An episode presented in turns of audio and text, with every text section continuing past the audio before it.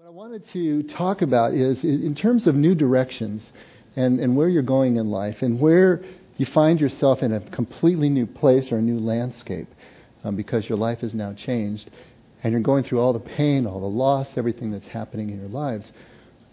What is the new direction? Where do you go from here? Now, I can tell you 30 some years later that I can look back on my divorce. The effect, to, back up a little bit, is started out as a recovery ministry. And uh, when I first got started working in uh, substance abuse and, and, recovery, I remember the first time I went to an AA meeting, and I don't have a substance abuse background myself, and I'm listening to them talk, and I heard an old timer say that he was grateful to be an alcoholic. And that just blew my mind. It's like, how in the world would you be grateful for something like that? You know, 15, 17 years later working in the field, I understand. I can look back at my divorce and say I'm grateful for the divorce. Not that I'd ever wish it on my worst enemy. Not that I'd ever want to go through it again. But it was the sufficient stripping down. It was the, fish, a sufficient amount of pain to actually motivate me to move in a new direction. And, and so this is what I wanted to talk about tonight. There's a shape to our journey. We don't get all of the street signs, but we get the overall shape. And that's critical. If we know what the shape of the journey is, it can make sense of the pain. It can make sense of all the things that we need to go through. And so this is the important thing. If we can get that overall shape, we've got something going on. Let's back up a little bit though. Have you thought about why you're here? Not why you're here in this room, but why are you here as a human being? What, what, what are we here to do? What are we here for? What, what's this all about in, in the largest sense? Because if we're talking about new directions, we're talking about needing to go someplace. Where is it that you want to be? What is it you think you're here to do? Now, some of you are, are maybe anxious or wanting to get into new relationships. You know, you want to have that other person eventually again in your life. I heard something a long time ago that I thought was completely false at the time, and now I realize it's absolutely true, is that you'll never attract someone who's healthier than you are. Just think about that for a second. Yeah, see? That's the same reaction I had. You'll never attract someone who's healthier than you are. Because think about it. You can see someone who's less healthier than you, and you can run screaming from the room knowing that you can't have a possibility there. And those healthier than you are doing the same thing. There's a self leveling process that happens. You know, we all seek the same level. And it doesn't seem like it's true because you see usually the saintly woman with the Neanderthal guy. What's going on there? Well, usually it's some sort of codependence or something going on. You know, that doesn't mean we stay the same. We can move at different rates once we're together. So if you really want to have another relationship, then your job right now, your mission, should you decide to accept it, is to become the healthiest person that you can be so that you can attract a person that can have the kind of relationship that you really want. All right? That being said, as we're looking at these directions, where is it that we want to be? What's the overall purpose? What are we here for? Any ideas? Any thoughts on that? Why are we here? To help each other? Yeah? Does that sound good? Anything else? All right. Let me tell you what Brene Brown says. Y'all know who Brene Brown is? She's excellent. She's, she's a, if you don't know who she is, she's a social worker, researcher. Um, she spent 10 years going through interviews and talking to people, trying to find out what in the world is going on within human relationships.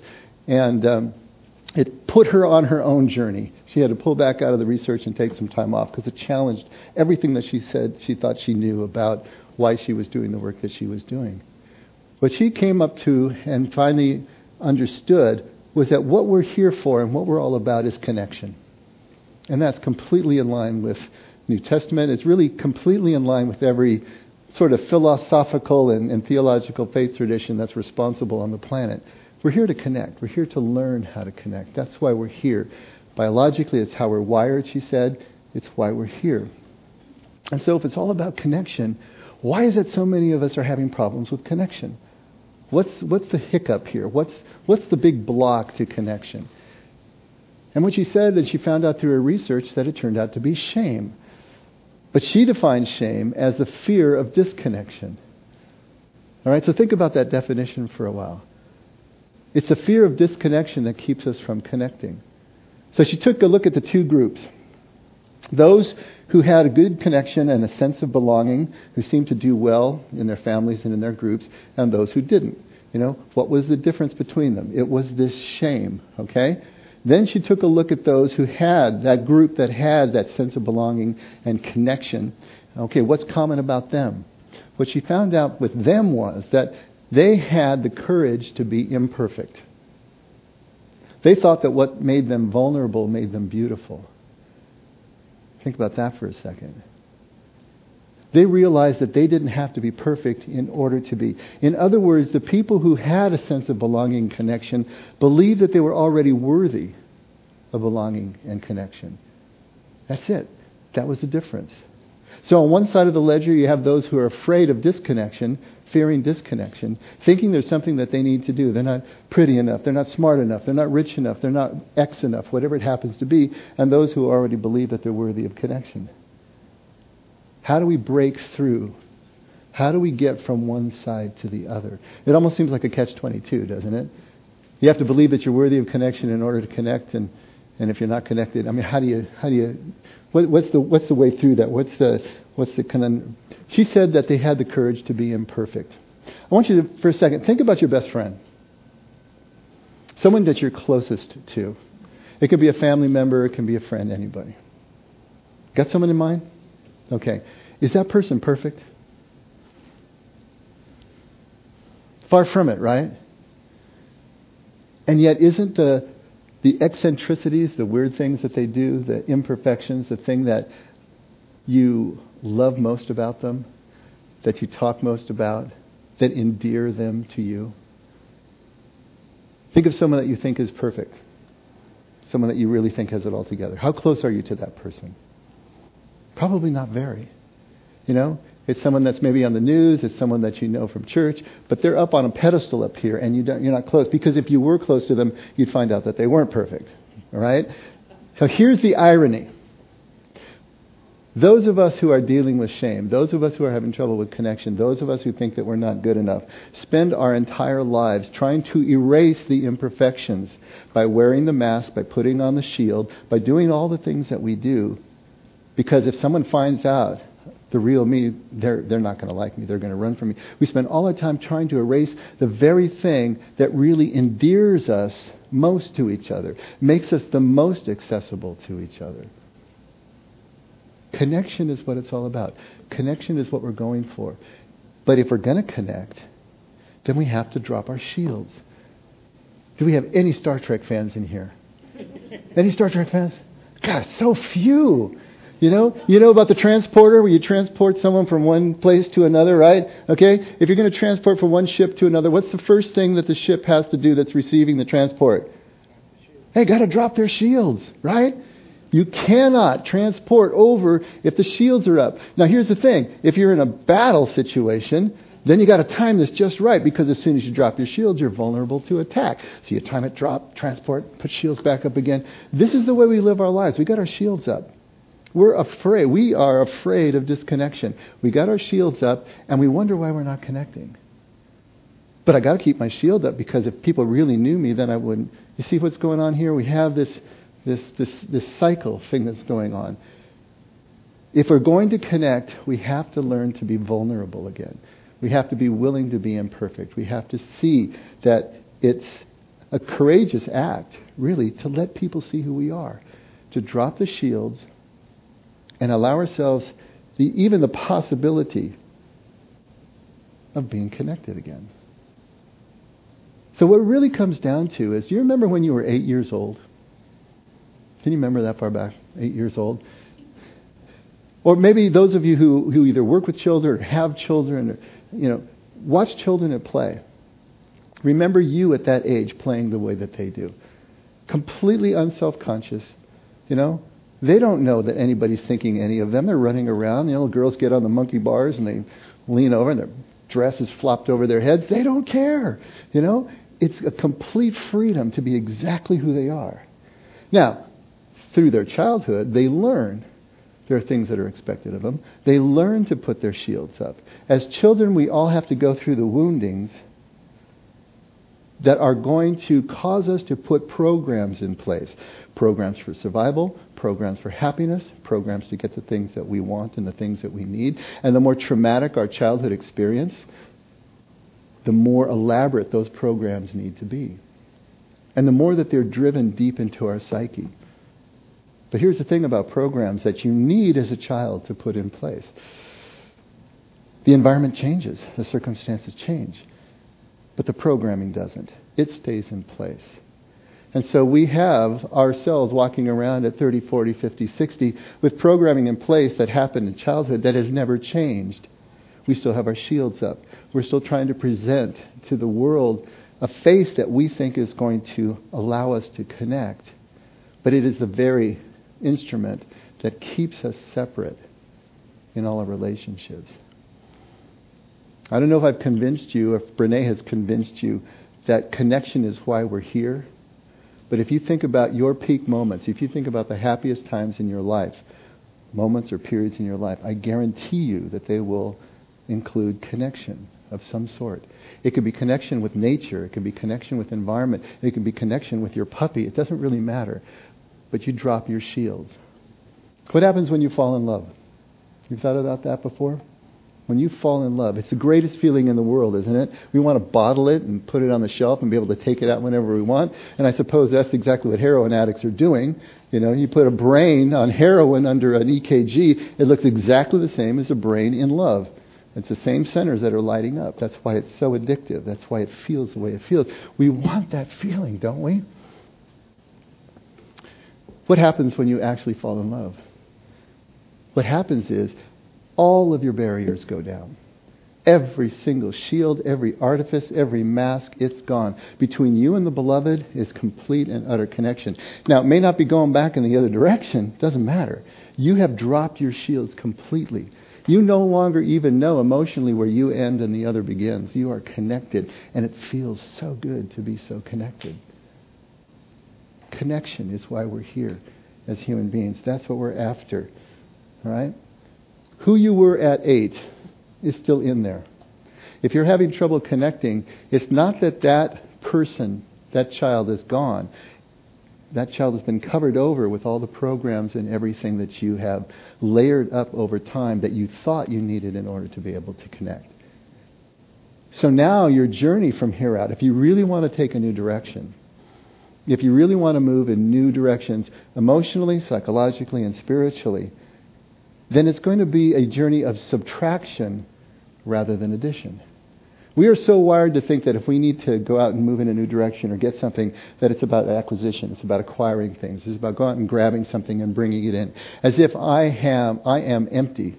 I am less than. I am needing something. And I have to go out and find it, wherever that is, bring it in, and then make myself whole again. Truth of the matter is, it's the exact opposite. Y'all know Michelangelo, right? The famous sculptor. Okay, so there's a story about Michelangelo. I have no idea if it's true. I hope it is, but it, it should be if it's not. Anyway, the, the idea is is that when he was commissioned for a new sculpture, and he'd get the big block of marble or whatever it is that he was going to carve, he could walk around and study that block and, and envision completely the sculpture that he was going to sculpt standing inside the block of stone as if it were frozen in a block of ice. And when he had gone and he had seen it to the last vein and muscle and hair and tissue, then he said the only thing that was left to do is remove everything that's not the horse, everything that's not the person, everything that's not the sculpture. Because it was already there, completely formed in his mind. So here's the thing each one of you has this person that you were originally created to be standing inside of you as if frozen in a block of ice. So your journey, your new direction, is just about removing everything that's not that eight year old free person inside of you. It's a journey of subtraction. If we had the time, we'd talk about contemplative, you know, life and contemplative prayer and so on and so forth, because that's part of the practice, but that's really not so much what I want to get at right now. How do we do this? How do we begin this journey of subtraction? Where do we go with this? And how does it relate to the pain that you're going through as part of the divorce process or any loss that you're going through in life? This is, this is really the key. The important thing to realize is that you're not going to be able to think your way through it. You can't think your way through it. Why can't you think your way through it? Because your brain is the problem. it's not going to be part of the solution anymore, right? Your brain has literally been rewired. Your synapses have formed around the ingrained patterns, obsessive compulsive patterns, these programs for happiness, these programs for, for survival and everything. So you're not going to be able to use that instrument to get you where you want to go. It was repeated action that created the programming that is now unique to you that has become part of your shield and your defense process. And it's only going to be repeated action that's going to take that back down again. There are two things that we have at our disposal that will be able to unravel this elaborate system of defense that we have built around each one of us. That's awareness and opposite or contrary action. Have you heard of opposite action or contrary action? It's a, it's a bedrock concept in recovery. All right? Opposite action is you're triggered, the car cuts you off on the freeway, and your immediate knee-jerk response is to go up there and flip them off. That's what you're going to do. And, you know, you're going to scream at them, and you're going to be angry. That's, that's, that's your knee-jerk reaction. If, and Viktor Frankl was brilliant at this, he said, between the stimulus and the response, there's a space. And that space is all the space that we need to be able to actually grow. Trouble is, with most of us, there's no space between the stimulus and the response. There's no breath, there's no thought, there's no awareness. And so we are stimulated, something hits us, we are angry, and then we react. And we react in typical ways, whatever it happens to be for us. Some of us get angry and get belligerent, others of us crawl inside ourselves. It doesn't matter. It's, it's all stimulus and response. What we want to do is to build up enough awareness that we open up that space between the stimulus and response so that we can choose to do something different. Car cuts you off on the freeway. You have the initial reaction, what you're going to do, and you stop, and you decide to pray for that person. Oh, wouldn't that be great? You know, maybe you're still gripping the wheel a little tight, but you at least you stop, and you or you, you give them the benefit of the doubt. You know, they really need to get where they're going. I'm going to let them be. You know, opposite reaction. Typically, what, however we're triggered negatively, whatever we are triggered to do physically, we need to turn around and 180 degrees go in the other direction. If you're depressed, what do you want to do? You want to isolate. What's the opposite action? Is to go engage, to reconnect. It feels like you're carrying the weight of the world to be able to do that. It's the hardest thing to be able to do. But you can do it if you are aware in real time, in the moment, to be able to make a different choice. So that's what we're trying to do, is make a different choice. And so here we got this, this idea. We can't think our way through. We're going to have to act our way through. But we're going to have to do something that starts to open up some awareness. Part of that is just getting a sense, again, of the overall shape of the journey. Anybody have a little GPS lady on your dashboard? Okay. I got the, the, Siri phone thing, and so in fact I used it to get here. Marion and I we used, use Siri, and so she's giving us street by street directions. That kind of annoys me and, and I don't really like, even if she's got an Australian accent and it's cute and everything, you know, I don't like just being led around by the nose. So what I like to do is I first get it up and I look at the entire route. Does anybody else do this? Look at the whole route. Okay, so I know exactly where I'm going. So I knew the basic shape of the journey. And so I knew the direction I'm going. So then when she's giving me the street by street directions, you know, sometimes I'm second guessing her. Are you really sure that's right? But at any rate, at least, at least I've got an overall shape. And so that's the same thing that we want to do here. When you're in the midst of your journey, when you're in the midst of your pain, when you're in the midst of the disorientation and the disconnection that happens when relationships go and marriages go, and you have no idea what's happening here. Is this pain all for nothing? Does it make any sense whatsoever? If you have an overall sense, an overall shape of the journey, it can, it can do so much to allow you to be able to continue to take those risky steps forward because it's following the basic contours of the journey. What are the basic contours of the journey? What does that look like? There are two, what would you call them, archetypes, I suppose, uh, that can really help us here. One is the rite of passage, and I know you've heard that phrase before. But do you know what a true rite of passage is? That's really the key. Because we use rite of passage in a lot of, of ways that have nothing to do with the classic rite of passage. In fact, unfortunately, in Western culture and, and, civilization in the modern era, we have no formal rites of passage anymore. We might call a child losing their, their first tooth a, a rite of passage, but it's not. A bar mitzvah or a debutante ball we call a rite of passage, but it's really not. A true rite of passage has three parts to it. The first is separation, the second is transition, and the third is reincorporation. I want to think about that for a second. The closest that I could come to is probably that I'm hoping that you are somewhat familiar with is the walkabout of the Aborigines in Australia. Some of you may have heard about that. Okay, so, so what's the scenario? It's for boys, it's not for girls. You know, the, the ancient wisdom was that boys need this a lot more than girls do. You know, girls have biological rites of passage that take them through life in a way that is much more organic. Uh, males don't. And so it was always the young men that needed a rite of passage. And in this culture now, boy, is that coming home in spades to us? The fact that we have no way to mark the transition from one phase of life to another. That's what a rite of passage does. It's marking this and ritualizing this transition so that the young boy or the young girl knows that they are playing different roles within the connections and the relationships that they have. So for the, for the Aboriginal boys at the age of 12 or 13, they are taken by the men out of the company of women, out of the company of their peers, out of the villages and out into the bush. There, there's some sort of, that's the separation. Leaving the world that the child has known for the entire, you know, their life to that point, right? Taken out into the bush. There's some ceremonies there that usually involves cutting, some kind of, of, of painful, you know, ritual there. And then the boy is sent out into the bush alone.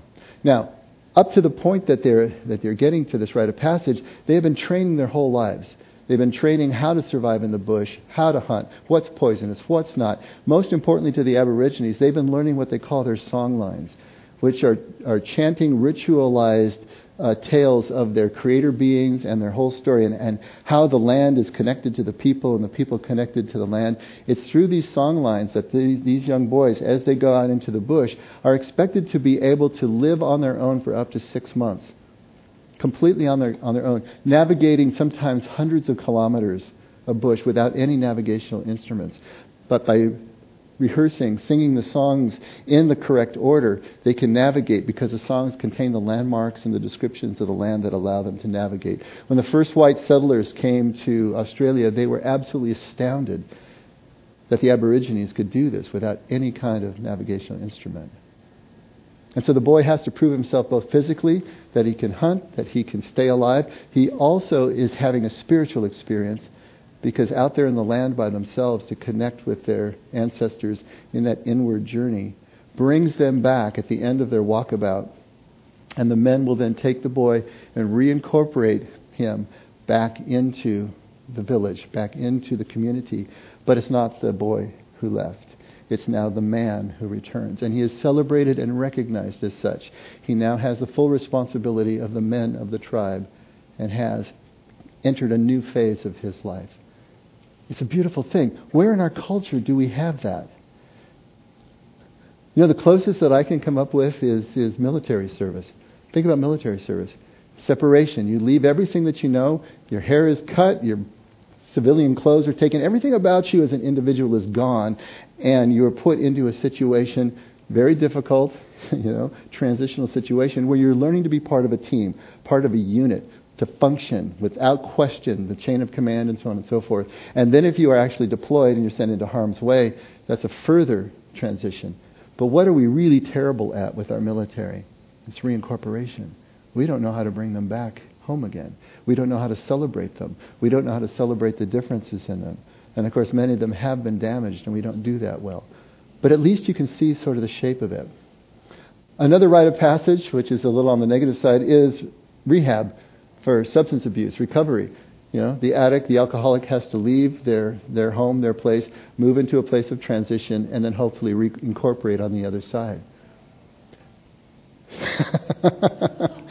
Nobody wants to own up that that's their phone, of course. What's another rite of passage, though? Based on what I've just told you, can you think of another rite of passage? Because all of you have been experiencing it, I guess. Divorce is a rite of passage Think about it. Think about it in terms of those three separation, transition, and reincorporation. It has those. You are separated from your family and from everything that you know. The, the family that you knew, the world that you knew is gone. It's shattered. And you are now kicked out into this new place. You know? There was the bloodletting, there was the wounding. Now you're in transition. What maybe some of you have not done yet is to reincorporate. You're in the, sta- in, the, in the phase of transition. You're looking for the new directions. You're looking about where do I go. This can give you an initial shape. But there's another one that I think that is based on the same shape, but can give us a little more detail, and that's the hero's journey. Have you anyone familiar with the hero's journey? Okay, then you heard it here first. There's a, there's a book by uh, Christopher Booker who posited that there are basically only seven plots that we tell ourselves over and over and over again. Seven stories, seven basic plot lines for all the movies and the books that have ever been written. Well, Joseph Campbell did one up on him. He said, really, there's just one. He called it the monomyth. If you're not familiar with Joseph Campbell, he's a famous anthropologist and, and mythologist. He, uh, he, he, became really famous in the 80s with uh, uh, Moyers' uh, Power of Myth series that he did on PBS. But he wrote a book in the 50s called The Hero with a Thousand Faces. And this is where he, he uh, laid out this, this uh, thesis that there is one story that we keep telling ourselves over and over and over again. Infinitely different details, but it's the same basic plot line. So whether it's Odysseus coming back from the Trojan War to Ithaca, whether it's Parsifal searching for the Holy Grail, whether it's Luke Skywalker you know, moving through the Star Wars universe, or whether it's Neo in the Matrix, it's all the same story. But my favorite one, I think, touches all the bases, and most of us know, is Dorothy and the Wizard of Oz. It's a classic hero's journey. Now, think it, y'all know Dorothy, right? Y'all know this basic story. Y'all seen the movie. Okay. So here's the, here's the deal Dorothy's in black and white Kansas, and she's hating life. We don't know her backstory, but we know that she's been wounded. We know that she's not living with her parents. We don't know what happened to her parents or where they are. They're just gone. She's living with Auntie Em and her uncle on a farm for which she is no earthly good. She serves no purpose. Everyone's just shooing her out of the way. Dorothy, just get out of the way so we can get our work done.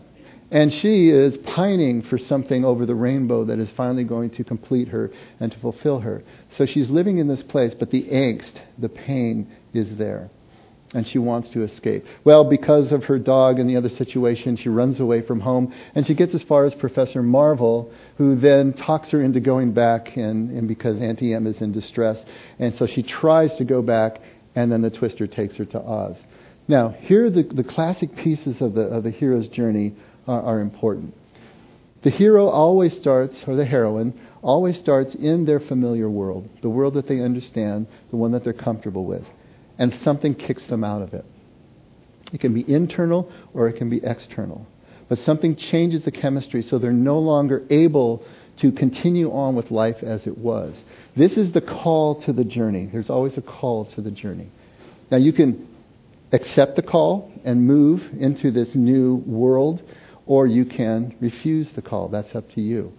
If you accept the call, as Dorothy initially did, then she tries to go back, and then she ends up being taken to Oz. When that door opens in Oz, and it's color, right? And now there's everything has changed.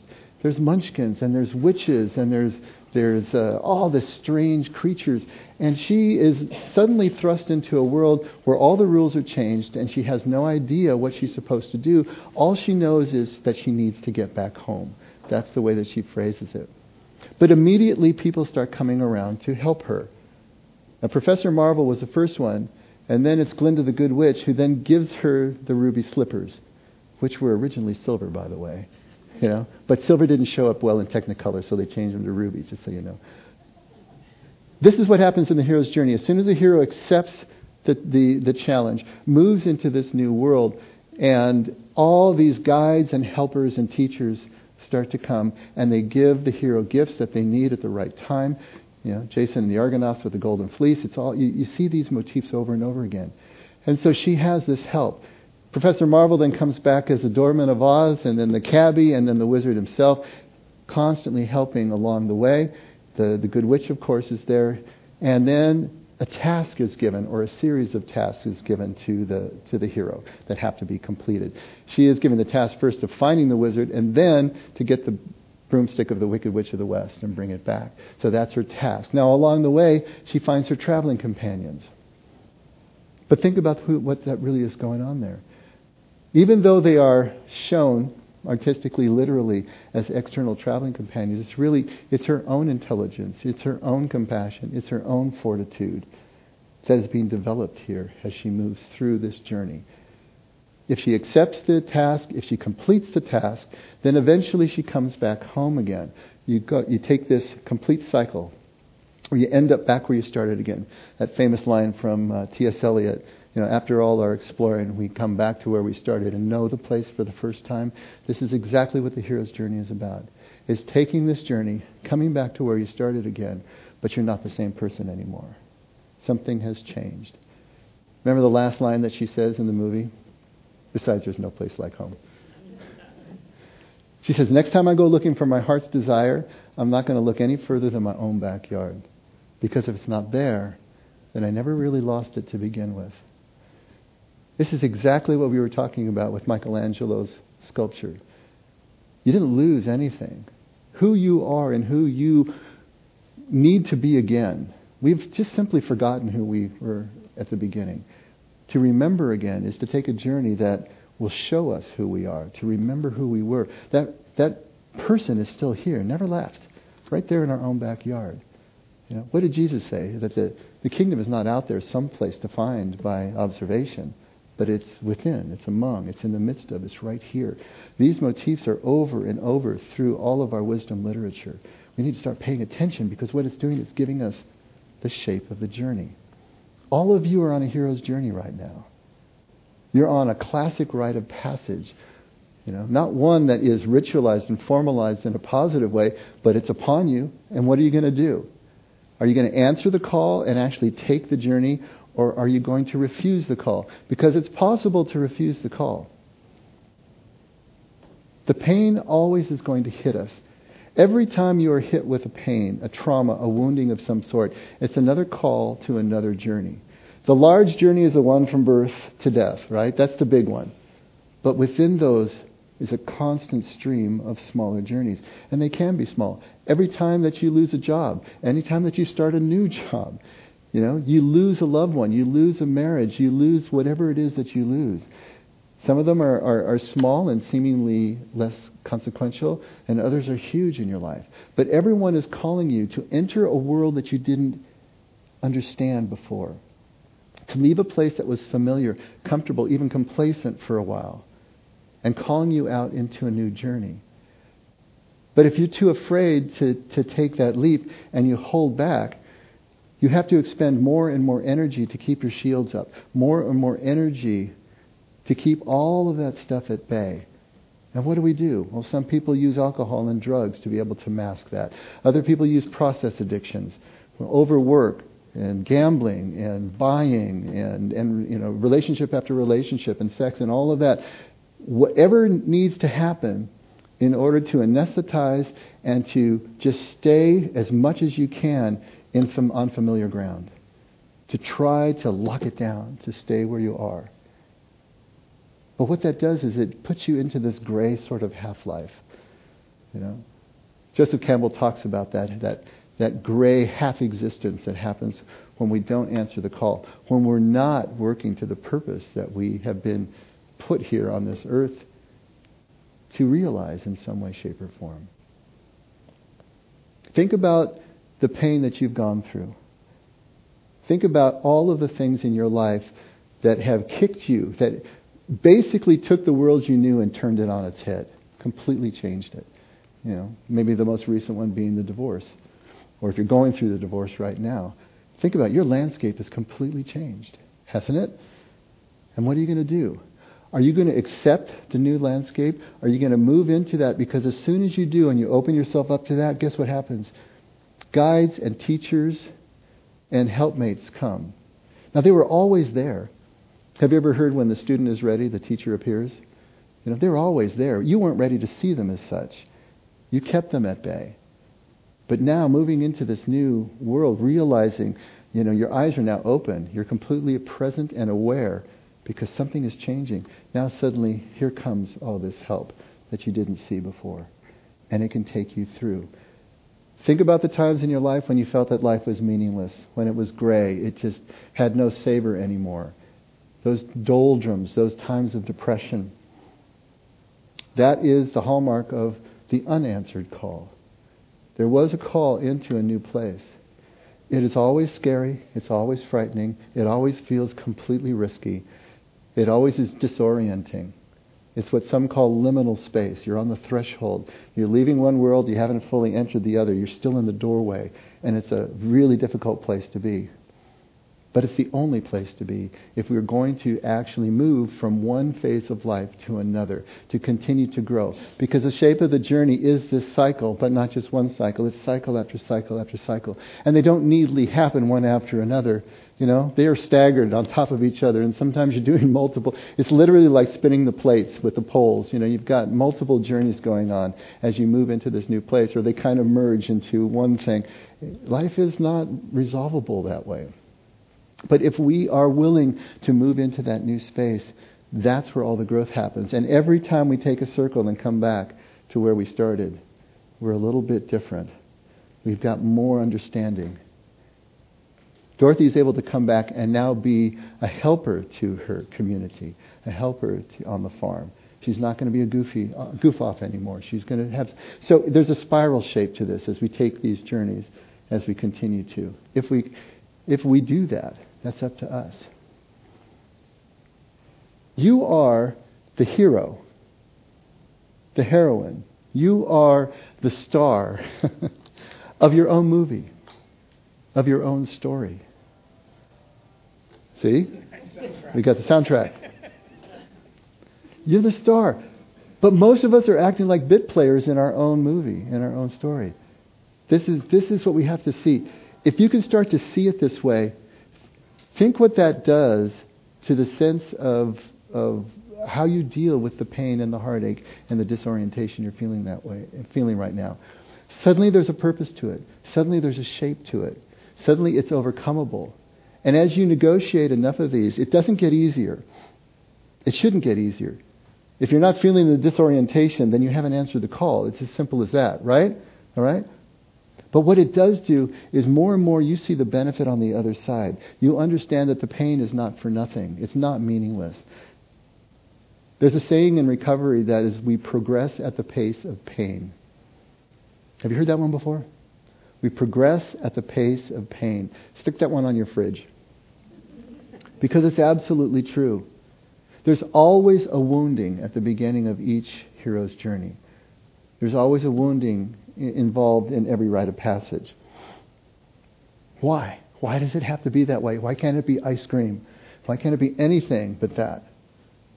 Because pain is the only force strong enough to motivate us to move forward. We don't move when we're feeling good. We don't even move when we're neutral. You know, the inertia is too great. An object at rest will stay at rest until there's enough pain to move it forward. The pain is the motivator. We think of pain as bad, but it's like an indicator light on your dashboard. It's telling you something's wrong. Something needs to be looked at. You need to pay attention here. Because if you don't, then worse things are going to happen, right? It's the same thing. You know, you put your hand on a hot stove. The pain tells you to take it off before worse things happen. But what happens when it's interior pain, when it's emotional pain? We can't see exactly what's going on, but it's pointing us toward the fact that something is wrong. This is the shape of the journey. This is where we're going with this. If we can start to understand this, if we can start to see ourselves, you can actually map where you are. You can, you can look at your situation right now. You can tell, have I answered the call? Have I not answered the call? Did I answer the call and then run back again like a kid rock, run, going out into the surf and then running back when the wave comes in? Because we can do that. We do it all the time. One of the fallacies that we sometimes think is that we can start a journey or we can flip into a new place in life and just stay there for the rest of our lives. We think somehow there's a switch somewhere that we can throw that's just going to change life for the rest of our life. And the fact is, it just doesn't work that way. It's all momentary. We choose each moment if we're going to be present to the moment. if we're going to move into that moment, if we are going to completely drop our shields and allow ourselves to be present, to be able to connect. And in those moments of connection, that's where we feel purpose and meaning because we're here to connect. We're not here for any other reason. We're here to connect, to learn how to love, to learn how to let go of the small boundaries of ourselves and open up where we literally don't know where we end and the other begins, where we feel one with everyone, not broken down into little categories, but we feel that connection. And again, if you analyze those peak moments in your life, you will realize that was that kind of moment. For a lot of you women, when they put that baby on your chest, and the whole universe boiled down to that face that was that big. Nothing else existed, right? The pain that you just went through, I don't know. I'm not going to say that didn't exist because I haven't experienced it. But that moment, many women will describe that as a peak moment. But it can be anything. It can be a first kiss. It can be just the punchline of a joke when you just throw your head back and you just laugh from your heels. Why do we like to laugh so much? Because when you're really laughing, what are you thinking about? Absolutely nothing. That's it. That's the beauty of it. When we get out of our heads, when we transcend that little small voice that is talking to us, and we connect on the, on a greater level, those are the moments where we feel meaning and we feel purpose. And guess what we're also doing? We're finding out who we really are. In the final analysis, this journey that we're talking about is a journey to identity. We're finding out who we really are. Because that voice that talks to you in your head is not who you are. And your roles and your accomplishments and your attributes, that's not who you are. Because anything that can be taken from you is not who you are. Why do we fear death so much? Because everything that we think it means to be ourselves as a human being is taken from us at that moment. Whatever we've accomplished, whatever roles we play, whatever attributes we have, it's all gone. And we have no idea what it means to exist without those things. And we fear that. But as you go through this journey, more and more present, more and more aware, you are learning something each cycle about identity. Not directly, because if you try to go for your identity directly, you're already stepping away from it. As soon as you name it, as soon as you say what it is, you've already stepped away from it. But as a byproduct of just living in connection, you're learning something about the true nature of life, the true nature of love, the true nature of this unity that's at the root of everything, that is showing you who you are. You came from that unity, and you're going to return to that unity. And every moment you choose it, you can experience that unity. Yeah? Yeah, heaven is waiting for us, but we don't have to wait for heaven. It's right here, it's right now, if we choose it. So life becomes not this one thing, it's more like a string of pearls. Each moment you choose connection, each moment you choose to take this journey, and, and drop your shields and risk something. Because every time you drop your shields, you're risking. Right? Every time you fall in love, you're literally giving your heart to someone and saying, You can do whatever you want with this because I'm not in control anymore. That's a pearl on the string. You get enough pearls on the string, and now you've got a necklace. It looks like something, but it's still moment by moment by moment. Are we going to have all our moments be a pearl? Of course not. 51%. That's all we need. 51%. More often than not, we're living on the light side instead of the dark side. You know, we've changed our address from the dark to the light. We'll still take trips over there, but we don't live there anymore.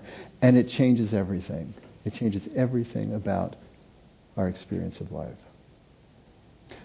Understanding the shape of the journey, starting to overlay it like a template on the details of your life can help you to navigate this thing. And what you'll find out is, is that you don't take this journey. You take the journey alone.